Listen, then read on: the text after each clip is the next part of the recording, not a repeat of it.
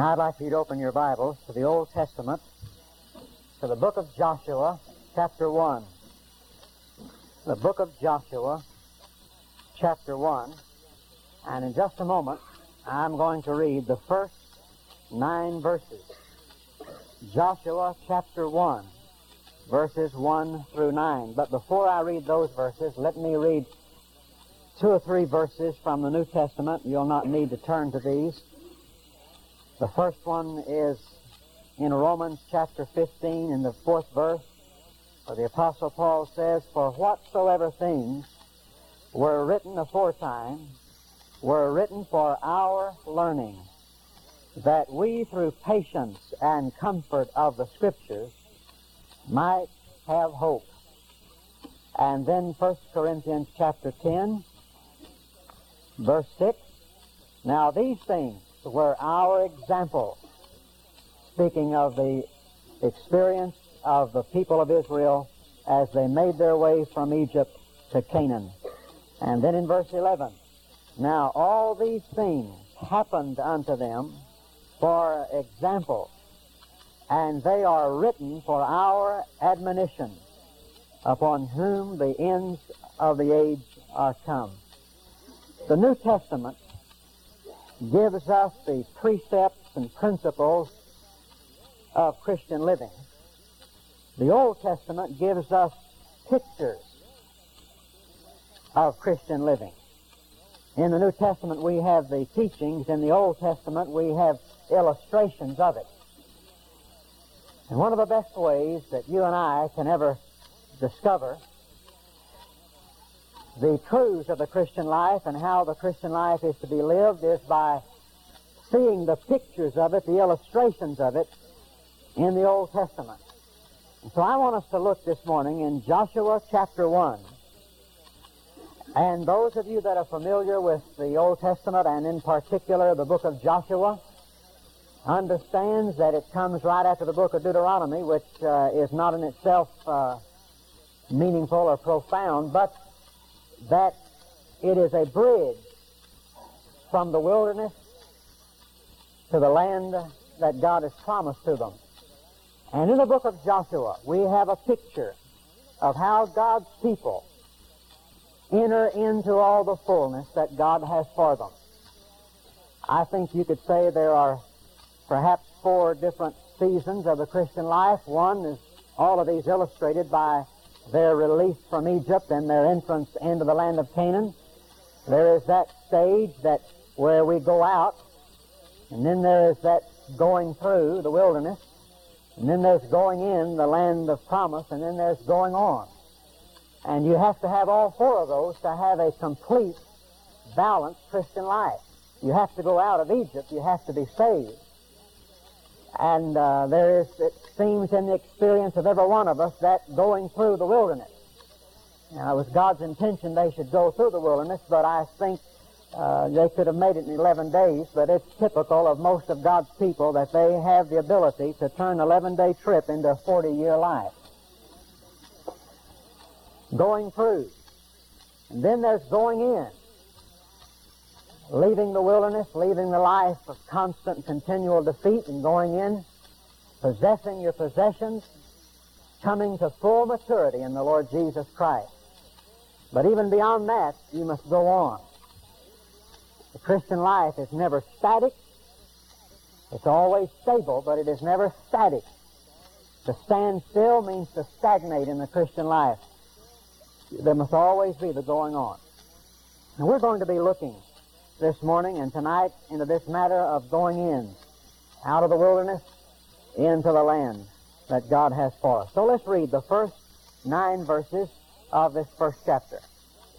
Now, after the death of Moses, the servant of the Lord, it came to pass that the Lord spake unto Joshua the son of Nun, Moses' minister, saying, Moses, my servant, is dead. Now therefore arise, go over this Jordan, thou and all this people, unto the land which I do give to them, even to the children of Israel. Every place that the sole of your foot shall tread upon, that have I given unto you, as I said unto Moses. From the wilderness and this Lebanon even unto the great river, the river Euphrates, all the land of the Hittites, and unto the great sea toward the going down of the sun shall be your coast. There shall not any man be able to stand before thee all the days of thy life. As I was with Moses, so I will be with thee. I will not fail thee, nor forsake thee. Be strong and of a good courage. For unto this people shalt thou divide for an inheritance the land which I swear unto their fathers to give them. Only be thou strong and very courageous, that thou mayest observe to do according to all the law which Moses my servant commanded thee. Turn not from it to the right hand or to the left, that thou mayest prosper whithersoever thou goest. This book of the law shall not depart out of thy mouth, but thou shalt meditate therein day and night, that thou mayest observe to do according to all that is written therein. For then thou shalt make thy way prosperous, and then thou shalt have good success. Have not I commanded thee? Be strong and of a good courage. Be not afraid, neither be thou dismayed, for the Lord thy God is with thee whithersoever thou goest. Now let me read again the third verse because it's the one that I really want to center in. He says, Every place that the sole of your foot shall tread upon, that have I given unto you, as I said unto Moses. Every place that the sole of your foot shall tread upon. It is God's intention that the Christian always walk on conquered ground. It is God's intention that the Christian always walks on ground that belongs to Him. That every step he takes, he puts his foot down on ground that has been conquered already. I got to thinking about this this past week. I thought to myself, what a difference, what a difference that would make in every life that I know. I'm not talking now just about physical ground. I'm talking about the ground of your life, the ground of your everyday experience. Can you imagine? Can you imagine what it would be like to live such a life Whereas you don't go out in the day trying, hoping that maybe you'll come off best, hoping that you'll be victorious, hoping that you'll be able to cope, hoping that you'll be able to master every situation that you're confronted with. Can you imagine what it would do to a person to walk out in the morning and realize no matter what happens to me today, no matter what circumstance, no matter what path I take, no matter what mountain there is to go over, no matter how rough the road, every place that I walk today, I will be walking on conquered ground. There'll be, there's no reason to be filled with anxiety. There's no reason to worry. There's no reason to anticipate failure. Every step that I take today will be a step on ground that has already, already been conquered. I can't think of anything more needful to people in days like we're living in today. Are you nervous? I tell you, I never was much for reading the newspapers outside of Dick Tracy and Peanuts. But uh, I'm just about to give up newspapers altogether. I'm just about to give up watching news on the television. I, I want to watch something good and civilized like murder and violence on the on the fiction shows. I Every time I sit down and watch a newscast, there's something about it that wants to make me nervous.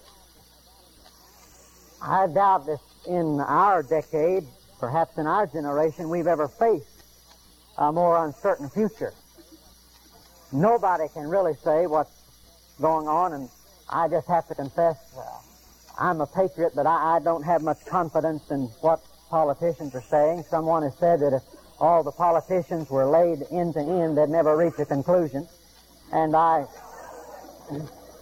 uh, but I, I tell you, this is a day when the believer ought to be able to walk out as God told Joshua, Be not thou dismayed, neither be afraid. Be strong and of good courage, for every place you put your foot down, I've already conquered that land.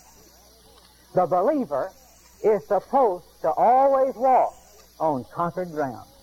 You'll notice in verse 3, he says every place. You'll notice in verse 5, he amplifies this. He says, There shall not any man be able to stand before thee all the days of thy life. Isn't that something? Every day and every place. And that just about takes it all in. Every place and every day. Every place you walk, you will walk on conquered ground. Every day of your life will be a day of victory. And he goes on to say in the latter part of verse 7, that thou mayest prosper whithersoever thou goest. I'm thinking about writing a book on how to profit in a monetary crisis. You know, there is a book out by that, and uh, I picked it up in a bookstore one day. I was kind of interested in that, and I looked at the price. It's eight ninety five. I said, I don't need to read this book. I know how to profit from a monetary crisis. You write a book on how to profit from a monetary pri- crisis and sell it for eight ninety five, and you'll make a profit. I-, I would like to write a book though, on how the believer can profit in a time of dep- depression. He says that thou mayest prosper whithersoever thou goest. The latter part of verse 8, For then thou shalt make thy way prosperous, and then thou shalt have good success. Now, I want to remind you, those of you that are familiar with the story will remember that uh, the path that Joshua and his people were going to trod was not an easy road. There was going to be conflict, and I'm not talking this morning about a life free from conflict or discouragement or trouble or difficulty. I'm not talking about that at all. That kind of life would never display the power of God. That kind of life would require no faith at all. You only have to read this book and get some insight into all of this that's going to happen and will happen, just assuredly will happen, to understand that God is not saying that the ground that is conquered is going to be ground that over which there is no conflict. You're going to have one battle after another. You're going to have one conflict after another. You're going to meet one enemy after another. But I want you to know this. There shall be nobody able to stand against you all the days of your life. You're going to meet conflict, but it's already conquered. And every step you take, every step you take will be a step of victory. Are you interested in that kind of life? I am. But what's the key to it? The key to this whole thing is how you and I respond to the promises of God. As a matter of fact, you're writing the history of your life with the ink of your response to the promises of God. The quality of life that you're going to live will be absolutely determined by how you respond to God's promises. And this is what he's saying. God is giving this man some promises, telling him, this is what I've given you, this is what I'm going to do. Now, if you respond properly in the right manner, you will have success all the days of your life Every place you put your foot down will be conquered ground. No foe will be able, nobody will be able to prevent you from becoming all that I want you to become if you respond properly to my promise. And the reason that some of us in this place this morning are still languishing in a defeated, disillusioned, unexciting Christian life is because we have made a negative response to the promise of God. Of course, that, that's why the people of Israel were delayed 40 years from entering into the promised land to begin with. Their response to the promise of God dictated their next 40 years. And I, I don't say this lightly or flippantly or without thought, but I say to you that your response this morning and today to the promise of God could very well determine the rest of your life, how you respond to it. They responded in unbelief and disobedience. And for 40 years they wandered in the wilderness, and they died there, all except Joshua and Caleb. I, I love that story in the Gospels where Simon and the others have been out fishing all day. Jesus strolls by, and he always knows just the right question to ask. He said, uh, Have you caught anything? You never ask a fisherman that. If he has caught something, he will tell you without your having to ask. And if he doesn't tell you, that means he doesn't want you to ask because he hasn't caught anything. Jesus said, uh, Have you caught anything? They said, No, we've, uh, we've labored all night and we've taken nothing. Now listen to this. Jesus said, uh, Cast your nets down on the other side. Well, now don't you know they'd tried every side? And Simon Peter says, Now Jesus, you stick to preaching and let us stick to the real business. He says, Master, we have toiled all night long. You know what he was saying? He said, Master, what do you mean? telling us what to do. We know our business. Our father was a fisherman before us. We've inherited the business. We're skilled fishermen. We've been out here all night. We have fished this thing from one end to the other. Jesus said, cast your net on the other side. They said, we've toiled all night. And then comes that saving declaration, that right response. They said, nevertheless, nevertheless, at thy word, we will cast down the net. They made the proper response and God blessed them so much their nets broke, couldn't even hold all the fish that they pulled in. Proper response. In the book of Hebrews in chapter 4, as the author relates and goes back over the history of Israel, all of the word that God said to Israel. Can you imagine? Can you imagine what would happen if God spoke to us today like He spoke to Israel? You know, some of us are wishing God would speak in a loud vocal voice. And I, I, I received a letter just this week from a person lamenting the fact that, that they never hear, audibly hear God's voice. And that if, it, if God could just speak to, uh, today like he did then, the, the thunder and the lightning and the smoke and the fire and the audible voice that causes the earth to tremble, if God could just speak, can you imagine all the miracles they did? And we said, man, if we could just see those miracles. And yet, Hebrews chapter 4, it says everything that God said did not profit them. Didn't do them a bit of good. Didn't do them a bit of good. Why? Because it was not mixed with faith. They did not make the proper response. Well, what is the proper response? There are three proper responses that Joshua made. I'm going to share one with you this morning and two tonight. The proper response to the promise of God will determine the history of your life, the future of your Christian life. And if you and I are going to be able to fulfill God's intention for us, that is to always walk on conquered ground, we're going to have to make the proper response. And the first one is simply this. We must accept God's promises personally.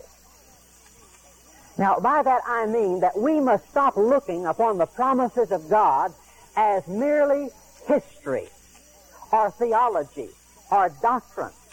But we must accept those promises that God made in this book years and years ago. We must accept them as promises made to us personally. For instance, listen to what God says. In verse 3, every place that the sole of your foot shall tread upon, that have I given unto you, as I said unto Moses. As I said unto Moses. And then in verse 5, Thou, there shall not any man be able to stand before thee all the days of thy life. Get this. As I was with Moses, so I will be with thee. Over and over again. Verse 7. Only be thou strong and very courageous, that thou mayest observe to do all the law which Moses, my servant, commanded thee. Turn not from it to the right hand or to the left, that thou mayest prosper whithersoever thou goest. Now what's God saying? Again and again, he's coming to Joshua and he's saying, listen, I want you to do such and so, and I'm going to do such and so just as I promised Moses. Just as I promised Moses, I'll promise you. Just as I was with Moses, I'll be with you. What is God trying to say? God is trying to say that His promises are never altered by time. His promises are never altered by time. You know, one of the biggest problems that we have is looking upon this book as relevant to us today. Now, if I were to take a poll among the congregation, I feel certain that 99% of you would say, yes, I believe the Word of God. I believe it. I believe it from cover to cover. I even believe the cover because it says Holy Bible. I, I believe it all. I believe every I that's dotted, every T that's crossed, and I won't have anything to do with anybody that doesn't believe it. Now, we believe it as history, as theology, as doctrine, as material for sermons, but did you know that the vast majority of us here this morning do not believe it as a practical and applicable way of living today? Do you know very many people who will say, listen, I'm going to start living by the Word of God. I'm going to start handling my money according to the principles laid down in the Word of God. You see, it's all very well for us to look upon this as a museum piece and bow down and worship it and revere it and guard it and protect it and petrify it and do every other thing except do it, except obey it. You see, our problem is we have the idea that God's promises have been altered by time. And it was fine for all those promises to be made 2,000 years ago when he says we're more than conquerors through him that loved us, but, but uh, somehow or another you and I feel very far removed from all of this. And what God is trying to say to Joshua is this, now Joshua, you've got to understand that my promise doesn't change with time. And I made promises to Moses, and I, those same promises are still good. My presence is not confined to one generation. That's a great statement. And by the great, I mean it's a profound statement. It's a true statement. Did you know there are a great many people in our churches today, in our world today, that believes that the presence and power and blessings of God were confined to one generation? God saying, as I was with Moses, I will be with you. I want to ask you a question this morning. Do you believe, do you really believe with all of your heart that you have just as much of the power and presence of Jesus Christ in you as Paul the Apostle had? The presence of God is not confined to one generation. It's not confined to one man. Some time ago, a lady sat in my office as we were counseling, and she said, Preacher, if I just had what you had, you know, what she was talking about was the fact that I suppose she believed that when God called a man to preach, he gave him a double dose. And she said, if I had what you had, if I had the, the spirit that you have, if I had, and, and I sat there and I tried to convince her, unsuccessfully, I'm sure, that she has just as much of God as, as I have, or as anybody has, or as Paul the Apostle had. As I was with Moses, I shall be with you. Over and again, he says, As I swear unto thy fathers, I swear unto you. I was looking this morning. This is a verse, Micah chapter 7, verse 20. Thou wilt perform the truth to Jacob and the mercy to Abraham, with which thou hast sworn unto our fathers from the days of old. Listen to what he says in the book of Galatians, chapter 3, verse 14, that the blessings of Abraham might come on the Gentiles through Jesus Christ, that we might receive the promise of the Spirit through faith. Verse 29, and if ye be Christ, then are ye Abraham's seed and heirs according to the promise. Jesus was praying in John 17, and that's a tremendous prayer that he offers in John 17. Actually, what he's praying for is that his followers may come into the fullness of blessing. And I love it when he says, And I pray not only for these, but for all those who shall believe on me through their word. That's you. When he met Thomas in that upper room in John chapter 20, and Thomas saw the nail prints in his hands and in his feet, and saw the sword scar in his side, he fell down and said, My Lord and my God. And Jesus said, Thomas, because you have believed, because you have seen, you have believed. And then he included me, and he says, Blessed are those who having not seen, believe. I've never seen Jesus Christ with the eyes of the flesh. I didn't stand at the foot of Calvary. I wasn't there when the waters of the Jordan River rolled back. I haven't seen it, but I believe it. Jesus said, It's for you. It's for you. Let me read one other verse. In 2 Corinthians chapter 1 and verse 20, you have this tremendous statement. The Apostle Paul says, For all, now get this, all the promises of God in him are yes, and in him amen unto the glory of God by us. Phillips translates that like this. Every promise of God finds its affirmative in Jesus. What about all these promises? What about this promise that every place you walk, you'll be walking on conquered ground? What about this promise that no man shall be able to stand against you? That whatever you do in the spiritual realm, you will prosper, that I will bring you into all my fullness. What about that promise? In Jesus Christ, Jesus is God's big yes and big amen. Are you in Jesus Christ? Have you trusted Him as your Lord and Savior? Then the Bible says that all the promises of God have found their yes, their fulfillment in the Lord Jesus Christ. And the first thing is this. If you and I, if you and I are going to be able to live in the life that God wants us to live, we're going to have to accept His promises as for us personally. And this means that God's promises are never altered by time. I want to tell you something else. They're never affected by circumstance. God's promises are never affected by circumstance. Now listen carefully. Moses is dead. Now they didn't know he was dead until God came and announced it. Uh, Moses went up in the mountain to talk with God, and those people had seen Moses go off for 30 and 40 days at a stretch. And they, you know, when Moses didn't come back in a month or so, they didn't think anything strange about that. He was always going off somewhere talk with God. They didn't know he had died. He wasn't sick. The Bible says his natural force wasn't abated. I, he just wouldn't run down. He just wouldn't wear out. And God had to lay him asleep. They didn't know he was dead. God comes to Joshua and said, Moses is dead. Now it's time for you to take over. What a circumstance. Moses is dead and Joshua's a rookie. And he's picking up at the greatest failure in history, and God says, now you're going to succeed, where Moses, now get this, Moses, a man of experience, a man who had the rod of God, Moses failed, but now Joshua, Moses is dead, and I know this is your first assignment. You're just a rookie. You've been an understudy. This is your this is your big this is your big chance. And Moses and Joshua, you're going to do it. He says the same promise I made to Moses, I make to you. My promise is not changed or altered or affected by circumstance.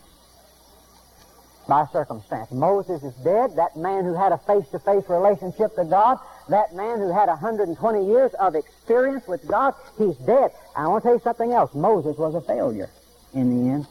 I think the saddest words in all the Bible are found in Deuteronomy chapter 4 when Moses gathers all the congregation of Israel together and he's going to begin to instruct them about the future and he says, But I must die in this land. Moses disobeyed God in one instance. Just one time Moses disobeyed God. You said that seems like a cruel punishment. Listen, for a man like Moses, no offense is small. He should have known better. For a church that God has richly blessed, no, no offense is small. And he lost his temper and spoke unadvisedly, the Bible says, and God said, All right, you will not go into the promised land. And he takes him up on the mountain and he, by divine revelation, he lets Moses see all the land. For 80 years, he's been trying, uh, for 120 years, he's been trying to get the people of that land. And he lets him see all that land, but he says, You must die in this land. You will not go over. Moses was a failure. Now I want you to listen. Can you imagine what Joshua might have said? Can you imagine the discouragement and disillusionment that the people of Israel might have expressed, they could have said this. If Moses, if Moses, the meekest man on all the earth, if Moses, that man who had unusual power of God, listen, if Moses couldn't live it, man, we can't live it. If Moses couldn't make it over into the promised land, how do you expect us to make it over? Has that ever happened to you? I tell you, you can hardly live a week, a month, without being disillusioned by somebody. I learned a long time ago that it's time for you to stop centering your attention on men and get your eyes on Jesus. And I could bring up before you this morning the names of men, some that you may know and some that you may not know, but I could describe the lives that they had lived. I mean lives of effectiveness and lives of usefulness. And yet, in the final analysis, they failed, they crumpled. And it's easy for you and me to say, well, if they, if a man like that falls, if they can't live that kind of life, if, if they can't make it, then, then what hope is there for us? And I love it when God comes back and he says, listen, you're going to take them over. Never gave another thought to Moses' failure because God's promises aren't affected by circumstance. It doesn't make any difference how many people fall short. It doesn't make any difference if the whole country dies in the wilderness. You don't have to die in the wilderness. It doesn't make any difference if every member of your family is ungodly. You don't have to be ungodly. You say, well, if my family were different, if things were different, I could live the Christian life. No, you couldn't. No, you couldn't. The Bible teaches us from cover to cover, history and experience teaches us that the Christian flourishes in adverse circumstances.